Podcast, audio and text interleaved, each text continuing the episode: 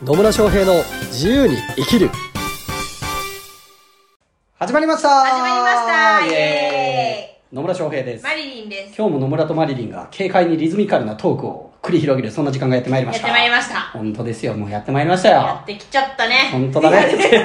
来ちゃったね。うんはい、はいそうですねやってきちゃいましたよやってきちゃいましたね。ははいいというわけで、まあ、早速今日のテーマは？今日のテーマはですね、うまく価値が伝えられないっていうね。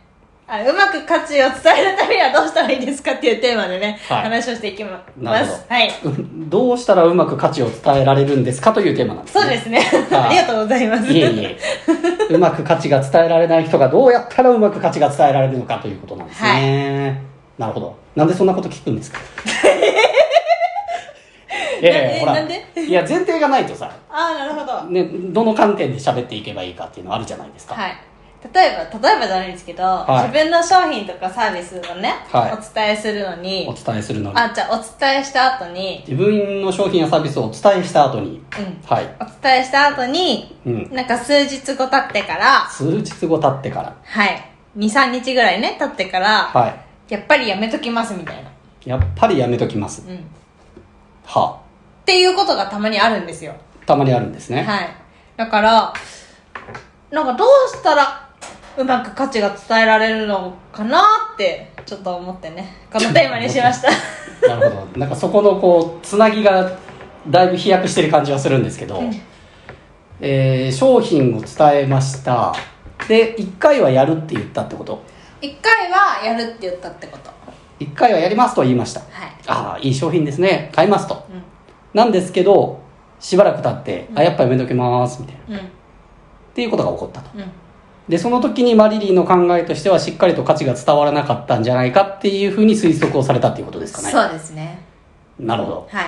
まあ、違うところにも多分問題はあるんですけれども、ほ今日は、う今日は、は今日は価値、をどうしたらうまく伝えれるかなっていうテーマです。なるほど。はいまあ、そういうね、一回やりますって言っても、やっぱ、ちょっと考えてやめときますっていうのもうん。ありますよね。ありますよね。まあ、私の場合ほとんどないですけど、まあ、たまーにあります。たまにですたまーにあります。へえ。うん。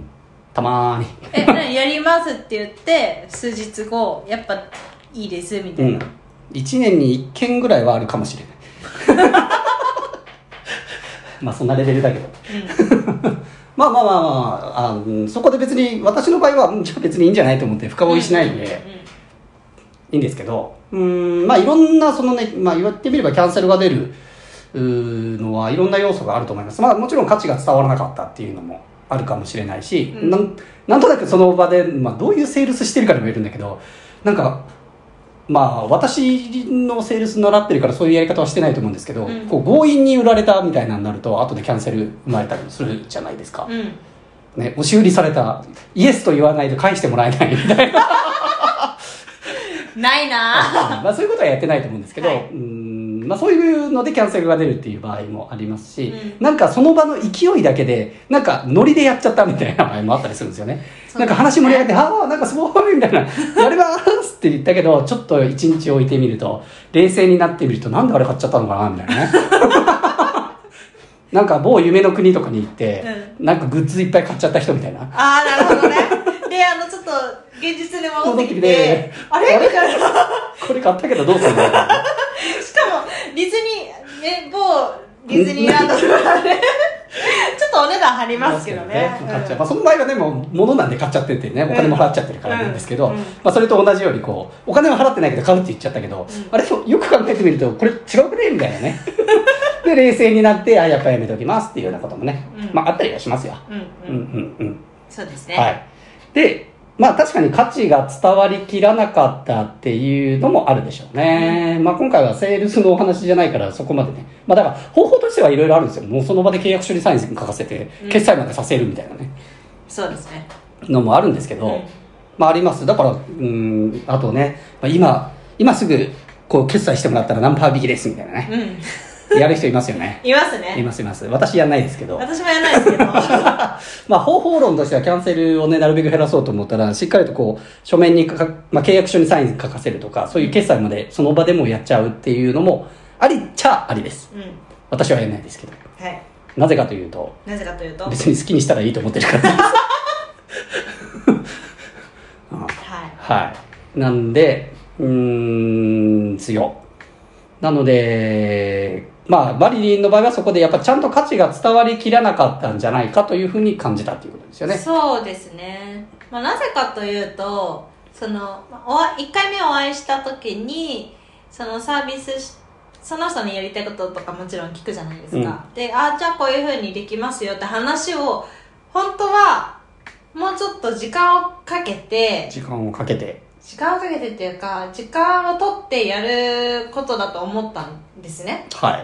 あの後から振り返ると。後から振り返ると。えなんでかというとその時私がもう後が詰まってて、はいはい。でさらにその人が遅れてきてたんですよ。なるほど。だから30分とか40分ぐらいでしか時間がなくて、うん。あんまり深く聞き出せなかったっていうのもあって、はい。そういうことで次回じゃあまたお話ししましょうって言った時になんかその前々日ぐらいになってからやっぱりちょっと考えたんですけどみたいな感じでおあのキャンセルの電電話っていうか連絡来たのでやっぱり時間は一番最初うん。会うアポの時はしっかり取ることが大切だなっていう気づきなんですけどじゃないとあの伝えたいことが伝えきれないっていうことがうん。結構あるなっていうのがなるほど。はい感じ感じたので。感じたわけですね、はなるほど。まあそういうこともあるかもしれないですよね。時間的に足りないからっていうので、まあ、あの、商品説明っていうよりね、ヒアリングがしきれないとか、っいうんうん。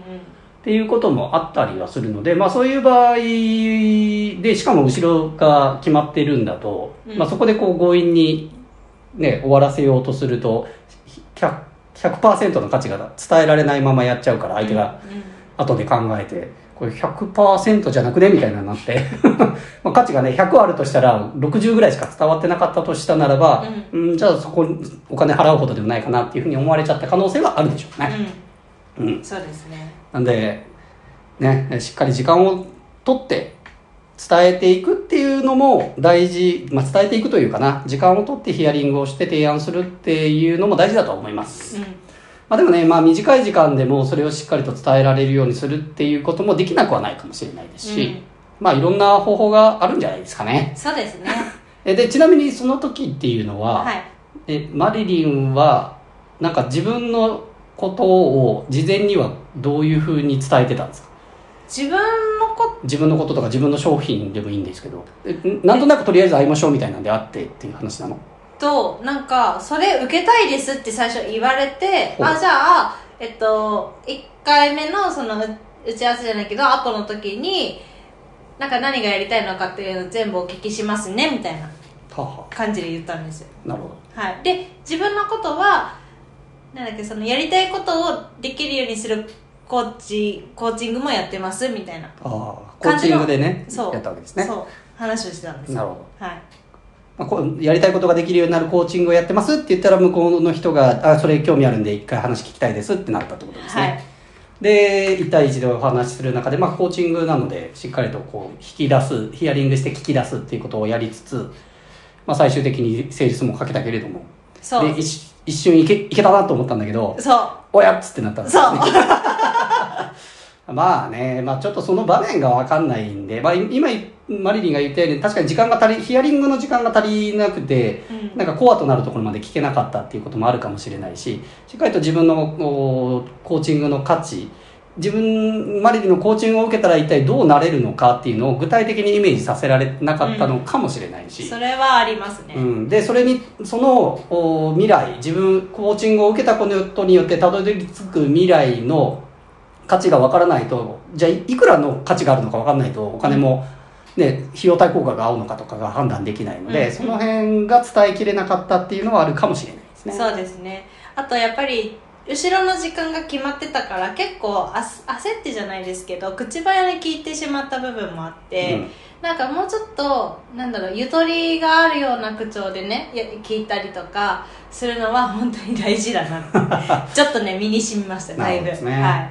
まあつまりね最初のテーマはうまく、ね、どうやったらうまく価値が伝えられるのかでしたけど結局時間に余裕を持とうということですね。そうですね 焦ると良くないと。よくない。という本当によくない。いうところはまああるでしょうね、はでまあせっかくね最初のテーマでうまくね、どうやったらうまく価値が伝えられるのかっていうところも出てたので、その辺も短くお伝えをしておくと価値っていうのは結局その人にとって、まあ、クライアントさんにとってたどり着きたい未来うんっていうのが結局価値になるわけなんですよね。だからどういうゴールを持っているのか。だから現状とそのゴールの差こそが価値になってくるわけですよ、なんで一体どうなりたいのか。でそのなりたい自分の未来は一体どれだけの、ね、クライアントさんにとっての価値があるのかっていうのをしっかりと伝えてあげたりとか。うんうん。その未来に行き着いた時に得られる、うーん、まあ、得られるもの、まあ、それはお金の場合もあれば、時間の場合もあれば、人間関係の場合もいろいろあると思うんですけど、うんその得られる未来っていうのをしっかりとイメージさせてあげられるようなことを伝えてあげる必要性があるっていうことですね。そうですね、うん。で、ああ、そうか、これを受けたら、こんな風になれるんだっていうのを具体的にイメージできないと、やっぱ価値は感じにくいので、その自分のね、商品やサービスを通して、一体どうなれるのかっていうことをイメージできるように、本当ね、こう、ビジュアル的なイメージかもしれないし、言語化かもしれないんですけど、うんあ、そうか、これを受けたらこうなれるんだ。で、その、その、そうなってる自分ってすげえいいな、みたいな。お金払ってでもそうなりたいなっていうふうに思ってもらえるように、具体化、具体的なイメージを持ってもらえるように伝えていくっていうことが大事にはなってきます。そうですねで、それはまあ一瞬で伝えられる場合もあれば、やっぱりこう、事前のね、うん、情報提供だったりとかうんっていうのも大事になってくるかもしれないですね。だから情報発信で、その、そうなりたい、こう、そういう風になりたい人は、こういうポイントに気をつけた方がいいですよとか、こういうことをやった方がいいですよとか、こういうことをやると、実はこういう未来に行けるんですよっていうことを、まあ SNS とかね、まあ動画で発信するとか、あるいはまあ私お勧めしてるのはセミナーですけど、うん。セミナーなんかで、しっかりと、うんと、こうなりたいんだったら、こういうことを解決したいとか、こういうことをお揃えていく必要要素があるんですよということを伝えてあげて、なので私のこういうサービスを受けてもらったら、それらの問題とか課題は全部解決できて、あなたがね、たどり着きたいっていう、その未来にたどり着けるんですよっていうことを伝えてあげるっていうことも大事にはなってくるかなというところではあります。はいはい。というわけでね、まあ、ちょっとこう、いろんな要素が含まれましたけど、価値を伝えるっていうことは結局、その人にとってね、自分の未来をイメージしてもらえるようにうん伝えてあげることと、その未来に行くためには一体何を、お何が必要なのかっていうことをちゃんと伝えてあげて、で、自分はそれを提供できるんですよ。その必要なものを提供して、あなたはその未来に連れていくことができるんですよというのをしっかりと伝えてあげるということが大事になります。はいというのとともに、しっかりとセールスをするときはね、えー焦らず余裕を持ってやりましょうと。ですねいうことになりますね。はい。まあやっぱね、人間焦ってたりすると、まあそれ伝わっちゃうんで。うんで、そうするとなんかこの人売ろうとしてるみたいなのになったりすするんでね、まあしっかりと、うん、まあそういう環境を整えた上で、セールスもしていくっていうのも大事だよということになります。はいはい。というわけでよろしいでしょうか？はいよろしいですよろしいです。はい、じゃあ次回からはね、余裕を持って、はいそして事前事前にでもいいし、しっかりとその未来を描かせてあげて、で、必要なことを聞き出してあげて、で、その必要なものがここにありますよというセールスをしていただければと思います。はいというわけで、今日も最後までお聞きいただきありがとうございます。ありがとうございますなんかね、疑問とか質問とか取り上げてもらいたいテーマなどありましたらコメントメッセージいただければと思います。はいそれではまた次回お会いしましょう。さようなら。